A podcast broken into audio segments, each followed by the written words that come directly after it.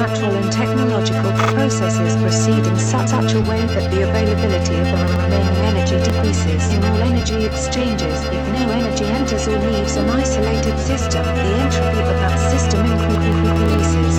Energy continuously goes from being concentrated to becoming dispersed, spread out, wasted and useless. New energy cannot be created and high-grade energy is being destroyed. An economy based on endless growth is unsustainable.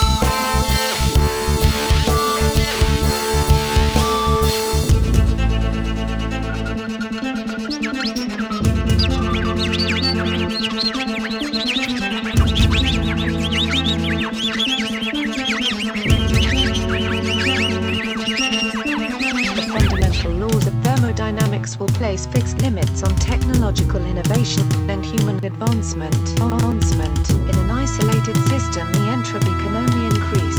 A species set on endless growth is unsustainable.